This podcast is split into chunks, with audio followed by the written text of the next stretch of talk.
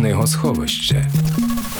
Говоримо про книжки, які знають усі, навіть якщо ніколи їх не читали.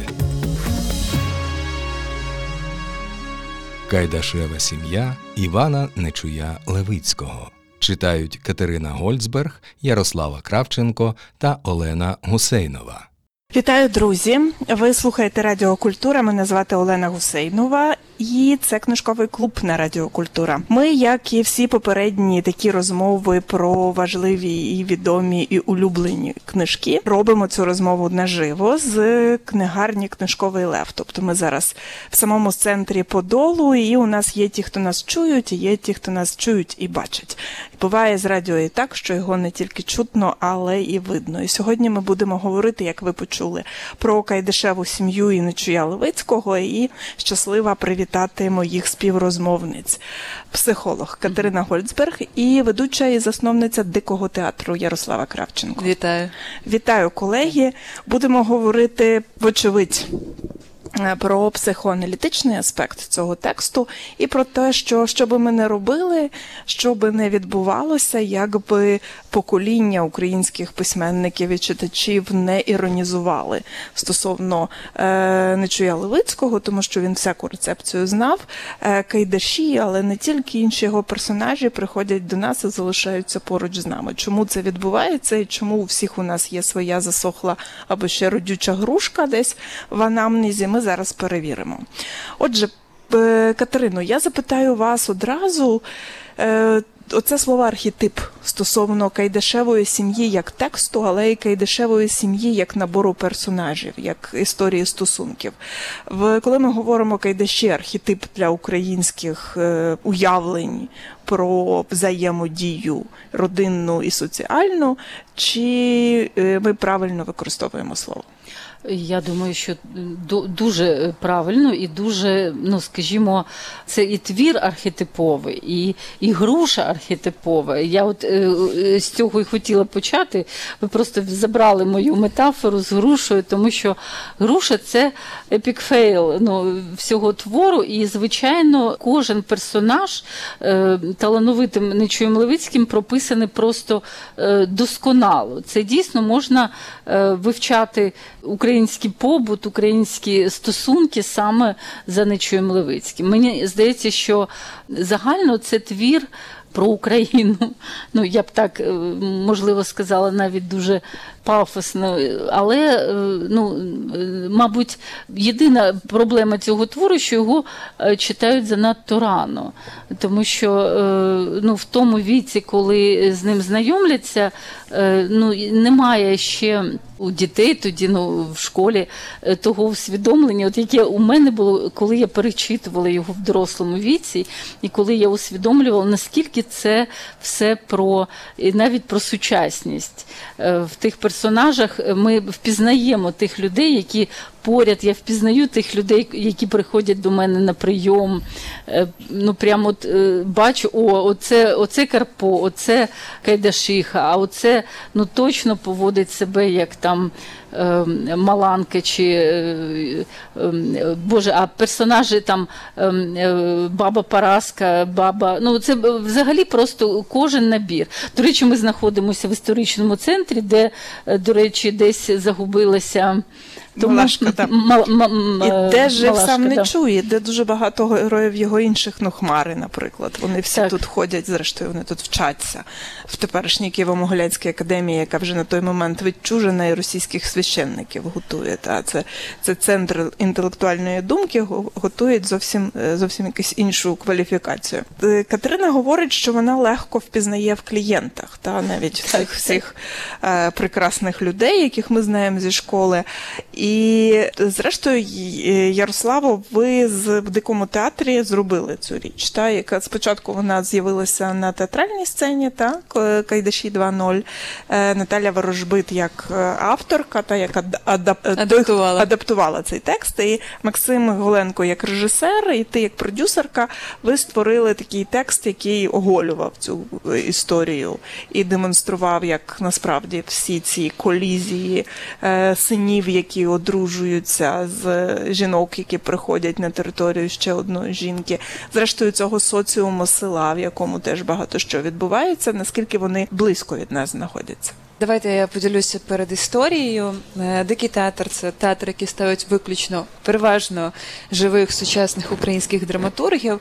І ми обожнюємо Наталку Ворожбит. Е, Вона чудова авторка, чудова сценаристка і вже зараз е, чудова режисерка. Дуже рекомендую, хто не бачив її фільм Погані дороги, обов'язково подивитися. І зараз вона працює над демонами знову ж таки за своїми за своїм текстом. І е, власне Кайдашева сім'я, е, яку почала писати Наталка Ворожбит, вона е, дуже цікава переосмисленням в сучасному контексті, тому що Наталка перенесла героїв в наш час. І е, що доводить, що твір дуже міцний і дуже актуальний, і дуже на часі, це коли він легко переноситься. Фактично, е, якщо дивитися на п'єсу, яку зробила Наталка, фактично без зміни тексту, якщо він легко переноситься е, е, в наш час і в наше сьогодення. І е, правда, можна зустріти і клієнтів е, з такими ж проблемами, і те ж саме ми бачимо в театрі, наскільки відгукуються персонажі і їхні е, колізії. Коли ми вирішили поставити цей текст, Наталка ще тільки дописувала. Вона писала сценарій для. Телевізійного серіалу, який вийшов на СТБ, дуже якісний український серіал, теж дуже раджу подивитися. Зловити кайдаша. З, е, спіймати кайдаша. Спіймати кайдаша. Можна зловити, але якщо будете шукати спіймати, результат буде точніший. І е, власне, оскільки телевиробництво і серіальне виробництво воно довше ніж театральне, то ми вхопили цей текст ексклюзивно, от з, печі, фактично. І щоб не попасти в просак. З інтерпретацією сьогодні, як живе українське село, наш театр відправився на резиденцію в українське село е, 200 кілометрів від Києва. 15 людей е, заселилося в дві хати. І ми прожили на цій е, резиденції і створювали е, виставу прямо там для того, щоб максимально близько е, спілкуватися з людьми, які сьогодні живуть в українському селі. Дівчата спілкувалися з дівчатами, щоб зрозуміти цінності, мрії, плани. Хлопці з хлопцями з місцевими ми там грали в футбол. І все це ми створювали в сільському клубі. Тобто наші кайдаші 2.0 народжувалися в от максимально близькій атмосфері, щоб не збрехати. Е, Тому що е, найголовніша цінність театру, як для мене, це сьогодні не брехати, е, бути максимально чесними з глядачами. І до слова, чому Кайдашева сім'я в дикому театрі, який ну власне не здебільшого не про класику. Тому що Кайдашева сім'я це таке українське коло сансара, яке проходить кожне наше покоління. Скільки вже років вже повісті? В тебе книжка в руках, скажи. Не скажу, але це 70. Точно не скажу, але це 70-ті роки е, 19 століття. Це вихід в Галичині, але ще 7 років він до- допливає до читача е, вже в Великій Україні. Уяви, скільки поколінь пройшло, і вони продовжують наступати на ті ж самі граблі, що сьогодні, в 2023 році, показуючи цю виставу, чи цей фільм, чи відкриваючи цю книжку, ми знову і знову впізнаємо себе, своїх рідних, своїх е, е, сестер е, двоюрідних, е, своїх братів. Наскільки е, Нечуй Левицький дав нам код е, до е, найрозповсюдженіших сімейних проблем, які можуть бути, і наскільки ми не виправляємося, не робимо висновки. Тому так дуже важливо, що ця книжка залишається в е, шкільній програмі, але дуже погоджуюсь, що треба її читати трішки в дорослішому віці. Мені це чи не перший текст, який є в шкільній програмі, який читається. Та, коли ти не, Сподобався. не мучишся. Та. Сподобався це складніше. Вже якась така кат- категорія, але ну, ти близький до неї. Тобто ти не мучився, ти читав книжку і тобі тебе рухала ця книжка. Це в шкільній програмі моєї юності, це ранні 90-ті, це не так просто. Далеко не все, тим більше в українській літературі. Але е, з того, що я пам'ятала, я пам'ятала тільки, що у Мотрі були якісь прикраси і що вони готували борщ. І на цьому, якби історія е, до наступного вже дорослого прочитання, вона зникає. І що визнач... що виходить, е, що я пам'ятаю? Я пам'ятаю побут. І побут це дуже важливо. Та одна з визначень, з яким теж літературознавці іноді сперечаються, що це соціальна побутовий повість, романта. Е, Побут в цьому тексті. Чому він настільки фіксує, що ти можеш забути навіть як звати головних героїв?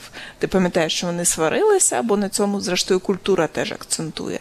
Але побут ти зберігаєш. Тобто пам'ять про побут, про те, що були наряди, були сватання, там були Які стрічки одягали, як вічалися. полотно, там, Полотно. е, які е, грубе полотно чи тонке полотно. Пам'ятаєте, коли вона дає е, невістці грубе полотно, і та ображається, що я не маю ходити в грубому полотні.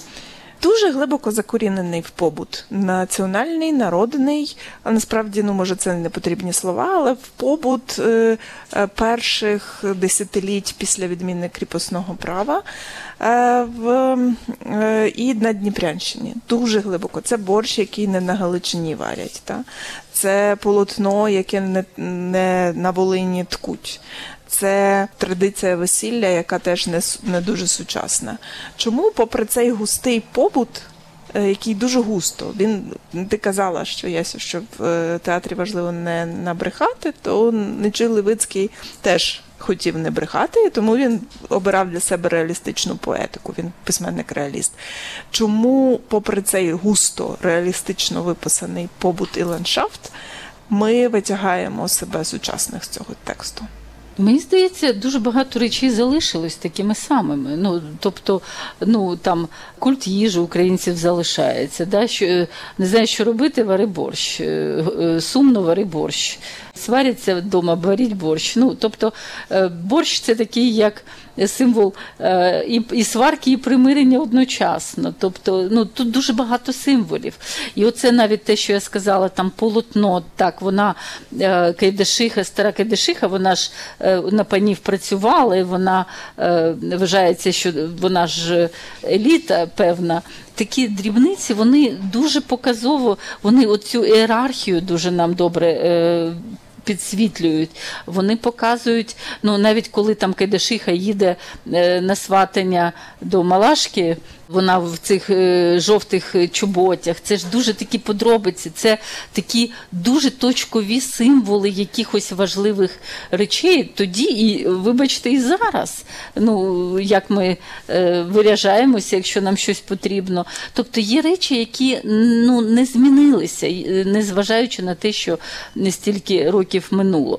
Е, Єдине, що ми там бачимо, це ж е, тільки відміна кріпосного права, і е, виходить, що деякі е, з родини пам'ятають, вони е, там е, Карпов вже не був кріпосним, а старий Кайдаш був кріпосним. І вони виходять з цього кріпосного права і ну, з таких наслідкових. І тому, а це ж теж вічне, на жаль, вічне. Український народ весь час з якогось виходить гньоту. Е, І тому мені здається, що е, є речі, які просто не хочеться сказати вічні, але дуже сталі і дуже е, відгукуються ну, і нам зараз. А особливо все, що стосується їжі. Ви якраз це робили, та? Ви дивилися, як е, полотно, домотканне полотно з там 70-х років 19 століття або досвід обідів у пана е, перед транслювати е, сучасним побутом, як цей побут, не змінюючи, змінюючи фактично весь побут на побут е, 21 століття, нічого насправді не змінювати в суті цієї, цієї історії. Ну, дивись, е, е, я б розглядала цей твір, якщо говорити про опис е, природи, побуту, тканин, які використовують, як вони беруться, традиції, що на свята треба е, обновочку, що, що не можна до церкви йти не вбраною, бо люди дивляться. Я б розглядала як е, дуже детальну і за яку треба бути вдячними нам е, фіксацію того часу. Але одночасно в побутових ситуаціях, наприклад, ситуація була, що весь час у них ламалися вози від того, що була дуже крута гора. Вона крута, віз їде, ці воли очі пнуться, то той віз потягне за собою волів, то він перекидається і розкидається. І ось, наприклад, діалог, який був у е, шинку, коли Кайдашу радять, то відправ синів, хай розкопає гору, щоб вона була не такою крутою. А він каже: Але ж я не один їжджу цією дорогою, давайте гуртом зберемося і розкопаємо. На що ініціатива е, ти припиняється. Тобто тут є е, і якщо ми говоримо про посткріпацьку якусь будність, тут далі йдеться про е, спроби самоорганізації людей і пошуку цієї соціальної справедливості. Тому що якщо ми разом е, використовуємо цю дорогу, а ми кожен можемо е, мати своє господарство і працювати на себе, то ми мали би це е, е, робити разом. І якщо у них такі е, соціальні пориви е, є щодо е, суспільного, то на сім'ю на цю е, глибоко давлять е, власне е, стереотипи і традиції, які до них перейшли ще від їхніх батьків. Тому що, на мій погляд, найбільше проблема, найгостріше я сприймаю проблематику, описану в цьому творі, це якраз те, що не можна було ну, позором сім'ї було б, якби хлопець пішов жити в хату до дівчини. Чому виникає цей конфлікт е, Карпо і Мотрі, що вони залишаються жити біля батьків? Хоча хата була не маленька. Але е, як пише Ірина Ігнатенко в дослідженнях е, шлюб і секс у древніх українців, класна книжка, нещодавно вийшла, теж рекомендую. Було от просто позором сім'ї, якби він пішов жити до неї. Це тільки наймит міг би піти е, Прийми. жити е, Прийми да, і, і, да. і в прийми піти. Тому вони такі, що люди подумають, будемо жити в- оце в одній хаті. І фактично, ми ж зараз, коли розбираємо цей твір, ми розуміємо, що якби вони всі роз'їхалися, і в кожного е, була е, своя частинка хати і окремий простір, ну не було б цієї історії. І так само купа людей продовжує хтось вимушено, е, хтось просто за традицію. Ко нащо вам знімати квартиру? У нас вон хата велика є, ми вам кімнату відділили. Продовжує жити з батьками, і виходить, що цей стереотип е, давить на українців і е, сьогодні. До сьогодні. Чуєте ви, друзі, Ярославу Кравченко, засновниця дикого театру і ведуча. Також біля мене Катерина Гольцберг, психологиня. Мене звати Олена Гусейнова, і за секунду ми продовжимо розбиратися, що там як у Кайдашів. Ви слухаєте подкаст Книгосховище на Радіо Культура. Отже, Кайдаші, е, Кайдашева сім'я, і на книжковому клубі в книжковому леві е, Радіокультура, наша традиційна така забава е, о цій порі на Подолі. Ми збираємо людей для того, щоб показати, як виглядає радіо, і поговорити про книжки, які ми любимо і знаємо, і віримо, що наша аудиторія теж уважно прослухається до нас з того боку того, що виконує функцію радіоприймача. Та знаємо, що це тепер може бути навіть мобільний телефон. Отже, ми кілька разів про це сказали: про кріпацтво як тему е, дуже важливу для цього тексту, хоча не видимо, тому що вже ніхто не кріпаки, кріпацтво вже кілька десятиліть тому, перші десятиліття на волі відмінили. Але тим не менше, це е, не те, що можна відмінити за 10 років чи за 20 років, чи е, як ми бачимо по нашим сусідам російським, чи за 300 років. Та є речі менше, що ж я перегнула через за 100 років. Та є речі, які важко відміняються, і великою мірою, скажімо, афроамериканська література,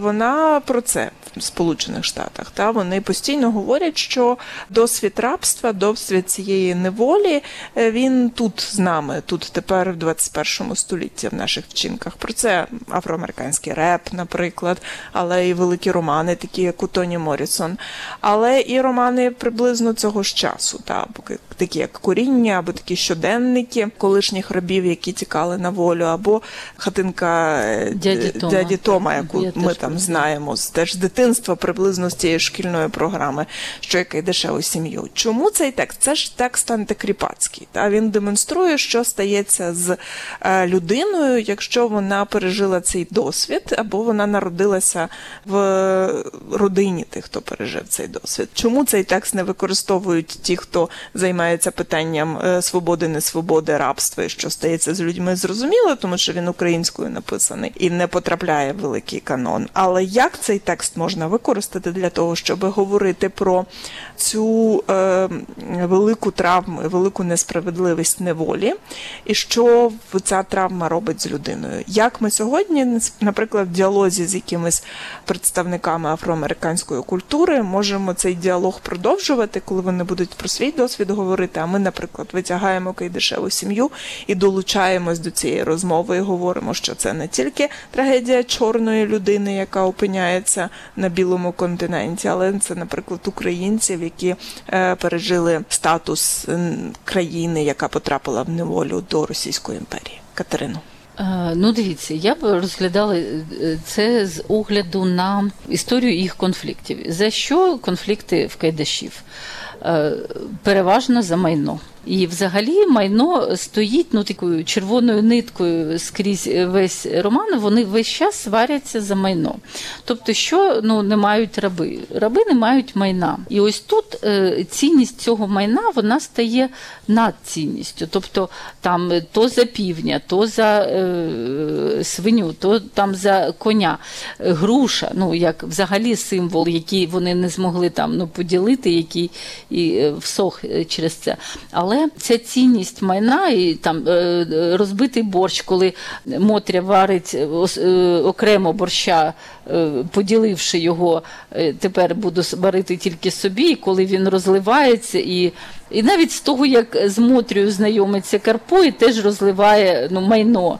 Вона там фарбує чи ну, що, щось робить і розливається там чи фарба, чи чим вона там поливає хату, е, е, обмазує. Це все е, поряд з цим знаходиться. І мені здається, що оця повага до власного майна, вона через е, розуміння, е, що ти можеш його втратити. Що оце і є травматичний досвід. Це так само, як люди бережуть хліб, переживши голодомор. Це так само, що не можна там е, викинути якісь речі.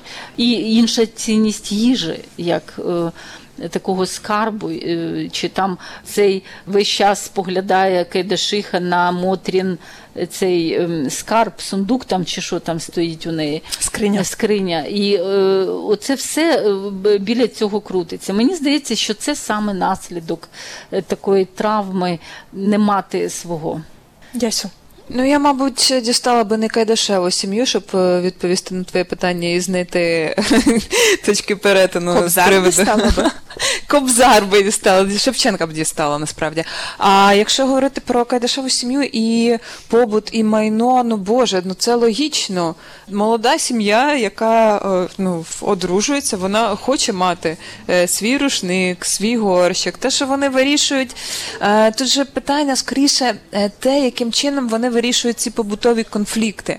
Вони б'ють і нищать. Ну замість того, щоб сісти і поговорити, це проблема знову ж таки, яка тянеться у нас віками. Люди не вміють е, вирішувати сімейні конфлікти розмовою. Вони можуть розбити, розтоптати, е, власне, як з цими поділами горщиків, чи коли там вже фінальні сцени, коли там просто вакханалії з побиттям посуди і всього іншого посуду. Е, Тому що ось так от я тобі демонструю. Замість е, того, щоб спробувати знайти через діалог якось примирення чи непримирення. Історики літератури і дослідники Нечуя Левицького і творчості, його і біографії творчості, вони говорять про те, що е, мазури на справжнє прізвище Кайдашів Мазури. І це була таке, така родина в, цим, власне, в цьому селі, е, з якого походить сам Нечуй. І, і от вони були славні на все це село своїм норовом і своєю здатністю дипломатично вирішувати внутрішні конфлікти. А, Е, тобто це нам представлено дипломатично Ну, зараз, Марія? так. Тобто те, що вони оці такі скандали між ними відбувалися, це про це знало ціле село, і він е, навколо них наративізує. Тобто е, були, напевно, якісь інші версії. Але уяви так, вибач, будь ласка, вони жили в низині. Ну, тобто село і церква були вгорі, вони жили в низині. Це як їм треба було сваритися, щоб все село знало. Я думаю, такі новини розповсюджуються дуже легко, бо є, наприклад, один соціальний, ну не один, бо церква, яку ти назвала, це один соціальний простір, а шинок, наприклад, це ще один соціальний простір. Ще плітки, е, е, плі- пліткарки там. І там є таке. медіа, соціальні Да, медіа, да. соціальний твіттер і, і яке-небудь ще одне. Інстаграм. Інстаграм, та два, дві, дві, дві, дві форми. І далі ця плітка, вочевидь, перетворюється на те, що на, на що твоя думка може перетворитися в якійсь соціальній мережі сьогодні, в якому соціальному медіа. Але пшинок, я до нього повернусь, тому що алкоголь тут е, теж важливий такий, е, важливий елемент. Та від це не, не епізод, це не деталь, яка з'являється. Це все таки така ключова тема. І зрештою, це всі такі амбіскладні стосунки з алкоголем, що треба постити. Але якщо каже старший кайдаш Омелько, який знає, що таке крі, кріпацтво, але от але алкоголь все одно залишається такою річчю дуже спокусливою і такою, яка дає відчуття. Полегшення, та, яке потім обертається катастрофою, вочевидь, для нього, але дає відчуття полегшення. Є цей епізод прекрасний, що Омелько знає, що якщо там себе недобре поводиш, то прийде Параскева п'ятниця, тебе покарає, але ну, тобто, треба там заплющити очі і все одно зайти в шинок, якщо дуже хочеться. Це смішні епізоди, та? тобто вони добре виписані, ми звикли над ними сміятися. І коли читаємо, і коли дивимося ці епізоди в різних форматах, і в театральному, такому експериментальному, і в е, серіалі, про який вже йшлося, але і в таких більш традиційних постановках.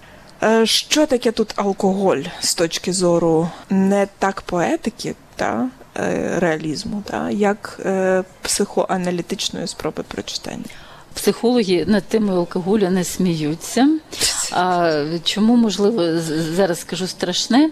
Е, Людство, на жаль, поки що не придумало е, такого найбільш доступного антидепресанту, ніж алкоголь. І я, ну, ми бачимо, що сам е, ну, Кайдаш його використовує саме як антидепресант. Звісно, ми розуміємо наслідки таких ну, вживань.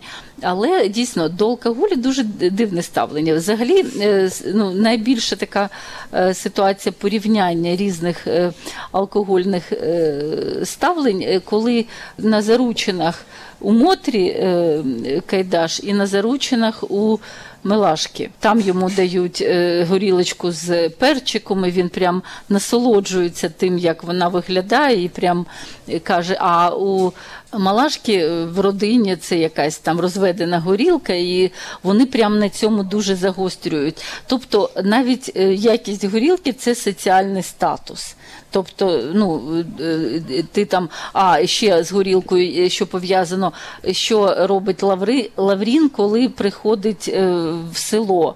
Він має виставити Могорича хлопцям, щоб вони його не побили, що він ходить до їхньої дівчини в село. Тобто там дійсно з алкоголем дуже пов'язано багато таких епізодів, які мають значення. Ну, начебто, це так посміятися, а це такі статусні речі. Можливість, е, скажімо, е, там заходити в шинок, це е, такий дозвіл на. На статусність, на, ну, на мій погляд. І, звичайно, ну, це все має значення, але е, це теж про травму. Це про травмованість самого Кайдаша, тому що він пережив, е, він дійсно одна із тих людей, яка е, була в кріпацтві, і, е, можливо, його алкоголізм це наслідкове щось. Е, І до нього ж хто приходить потім е, з чортами? коли він ну, божеволіє від алкоголю. В нього ж, ну, я так розумію, гарячка. І ем, хто там, е, чумак якийсь весь час до нього приходить. Тобто там дуже багато символізму. Дійсно, я погоджуюся, що з алкоголем пов'язано багато таких важливих сцен, які про статусність. На мій погляд, от алкоголь додає статусу героям. Алкоголь найкращий со- соціальний, Да, е, соціальний медіатор. медіатор, так. так. Ні, ну зачекай, поруч ще була церква, теж нічого працювала. Ну тобто можна було або в церкву, або що як е, цікаво, помітила, що ну і Кайдаш... для і, народу і і Кайдашиха ходила в шинок. Е, щоб там розповідати плітки про своїх Так, її треба було вмовляти. Вона грала цю таку Роль. гру, та тож треба її повмовляти, і тоді вона можливо погодиться. Коли Омелько сам пояснює, чому він п'є, він каже е, давнє панщине горе. Тобто він посилається на кріпацтво як е, велику травму. І його діти вільні, а він, а він, а на ньому лежить цей тягар. А ми зараз спробуємо розібратися з цими двома батьківськими фігурами. Та зробимо таку спробу психоаналітичного сеансу. Зараз відбудеться, але за секунду. Я тим часом, друзі, нагадаю, що ви слухаєте Радіокультура. Мене звати Олена Гусейнова, Ярослава Кравченко і Катерина Гольцберг зі мною, а ще ціла кайдашева сім'я. Прямо так, і наші дорогі глядачі, які, е, які і слухачі тепер, і слухачі десь там, де ми їх не бачимо. Ви слухаєте подкаст Книгосховище на Радіо Культура. Отже, і ми на Подолі в книжковому леві, і ви чуєте, як у декого з наших глядачів, слухачів падають телефони, якими вони намагалися нас сфотографувати. Сподіваємось, що вийшли ми добре на цих фотографіях, але побачимо десь побачимо в соціальних мережах. Тобто повертаємось. Омелько головна фігура батьківська. Він власник цього простору території, він це все здобув. Він вийшов е, з неволі та і створив і творить. Та. Оце от дітям має бути добре, яке теж проходить через цей текст, яке теж дуже архетипове. Воно, окрім дітям, має бути добре, далі життя має бути на свободі. Але він, вочевидь, е, значно менше здатен все це контролювати, ніж ми покладаємо на батьківську фігуру. І два його сини. Е, З ним вступають в цей психоаналітичний двобій, вирішують цю едипальну е, Дилему, да. дилему. І наскільки успішно? Наскільки це ж теж е, чия права, що психоаналітики, психотерапевти, психологи говорять, що едип- едипальна оця дилема вона невирішальна і перемагає, стає щасливим або отримує шанс на щастя. Та людина, яка розуміє, що вона не переможе батька і не здолає свою матір. Тобто батьківські фігури треба прийняти такими, якими вони є, і почати своє життя. Чи це відбувається з Лавріном і Карпом, чи вони вирішують приречені вирішувати цю дилему не завжди? Просто е, е, завершення депальної стадії завжди е, поєднане з сепарацією. А ми розуміємо, що тут ну, сепарація майже неможлива. Ну така. І хто сепарує, наприклад, Карпа? Е, Його жінка, тобто вона його е, вже е, конфлікт доводить до такої стадії, коли неможливо не сепаруватися. І що його ще сепарує, це та бійка, коли він все ж таки вдарив батька. І оце ну такий умовно, як психологи кажуть, така кастрація батька, коли ти можеш його подолати Символічно. Да, символ- символічна, коли ти можеш його подолати фізично ще. Але він спочатку дуже засмучений цим, а потім бере це як норму. І саме тоді батько його сепарує. Тоді він вже відділяє його в окремо. Ну через сіни, ну але ж все, все ж таки він вже живе окремо. У е, Лавріна інша історія, тому що його історія пов'язана з традиціями наслідковості, що молодший син отримує весь спадок батька. Ну і е, саме на цьому і засновано те, що ну він е, бере цю хату і потім починає керувати. І батько має спротив. До речі, саме е, ну вибачте, смерть батька стала етапом, коли Лаврін запанував сам в своїй хаті. А поки ну батько жив я думаю, що це така символічна смерть була його божевілля, тому що Кайдашу е, складно переносилося це. Він не міг ну, втратити цю. І він втратив такі поступово через божевілля. Не просто віддав це, а збожеволів і, і помер. І тоді е, Лаврін запанував в хаті. Е, Там же ще і поділ був майна, коли вони вирішили поділити його порівну, ну як брати, а потім стала спротив. Е, Мотря, і, е, а по закону вийшло, що все отримав Лаврін. І тут теж є така конкуренція, ну це вже інша тема. Але ну, мені чомусь здається, що змогли подолати цей комплекс е, саме сини Кайдаша, але ціна це смерть батька. І символічно це завжди так і відбувається.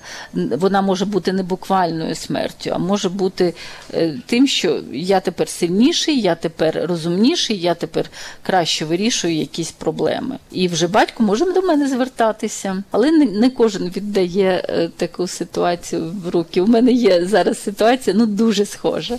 Це так складно для родини. Кайдашиха це теж такий архетиповий образ, і він теж дуже психоаналітичний, тому що не дарма Валер'ян Підмогильний, для якого Нечуй Левицький дуже важливий е, письменник. Він по одна нас його статей називається Іван Нечуй Левицький Спроба психоаналітичного аналізу. І він якраз витягає нагору цю едипальну історію і говорить про те, що ця рання смерть матері Нечуя Левицького стала такою великою травмою, зробила цю ейдипальну стадію для нього неподоланною. Тобто він в ній залишився і з нею писав всі свої тексти, і тому ці берегині вони завжди такі неприємні, тому що ідеальна жінка вже не існує, вона вже зникла, і вона він тільки в тузі за нею може жити все своє життя.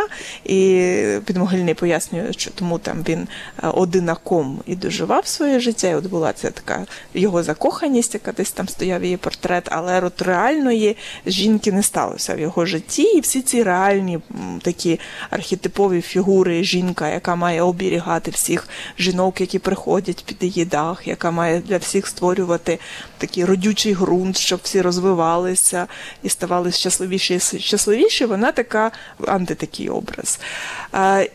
Кайдашиха, як з нею давати було собі раду в такому трансформації, в цій зміні часу, зміні обставин? Ясю. Якщо говорити про трактування, яке існує в нас в театрі, по-перше, у нас інші акценти, і ми е, дуже концентруємося і на ось цьому неподіленому майні і відсутності особистого простору, через що виникає багато конфліктів. А також, е, якщо говорити про Кайдашиху, то актриса, яка е, зараз е, грає її роль, в неї якраз існує така прив'язаність до синів. Е, Вона говорить про те, що там в тексті я зараз боюся збрехати, але е, На- Наталка, наче свого нічого не дописувала. Е, Вона каже про те, що наскільки довго вона їх годувала груддю, і що в неї настільки висока прив'язаність до цих синів, що жодна жінка, яка потрапить і ну буде претендувати на, на сина, вона не пройде цей кастинг. Тому, власне, е, всі ці невістки настільки погані, тому що вони а, вони не можуть ніяким чином бути кращі за матір, яка тут головна.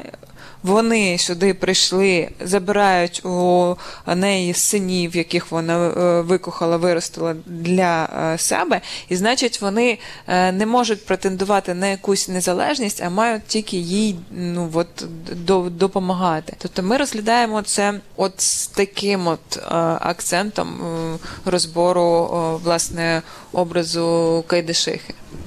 І плюс, плюс, треба ж розуміти, що якщо Кайдаш він у нас е, був кріпаком, е, то вона влаштувалася по-іншому. Вона влаштувалася по-іншому, їй е, подушки стелили. Ну вона сиділа поруч з панами. І тут е, е, знову ж таки не згадаю, чи є ця лінія у Нечуя Левицького, але Наталка Ворожбит проводить таку. Ну, оскільки ми вже в українському селі е, зараз, да, де є голова села е, і всі інші персонажі, які потрібні там в сільраді, то вона проводить ту лінію, що Кайдаш ще страждав все життя не тільки від, від того, що він згадував, як йому погано жилося, що е, на нього давила думка про те, що дружина, будучи на цих подушках, прислуговуючи панам, можливо, йому все життя зраджувала, тому що вона мала доступ до ось цього кола. І це те, що е, могло на нього е, власне впливати, тому що Наталка Ворожбит цю лінію е, розвиває. Але тим не менше вона зберігає паралель, яка для нас дуже важлива насправді. Вона така дуже постколоніальна. Вона якраз в контексті нашої антиколоніальної боротьби щоденної та в побуті і в мисленні так само, як і скрізь кріпацтво, позбавлення волі, яке приходить. Ззовні приходить з Російської імперії і пов'язано з е, зруйнованою Січчю. Тобто вона не приходить просто так. Та це не гет- гетьман Іван Мазепа вирішує, наприклад, що тепер ви будете кріпаки.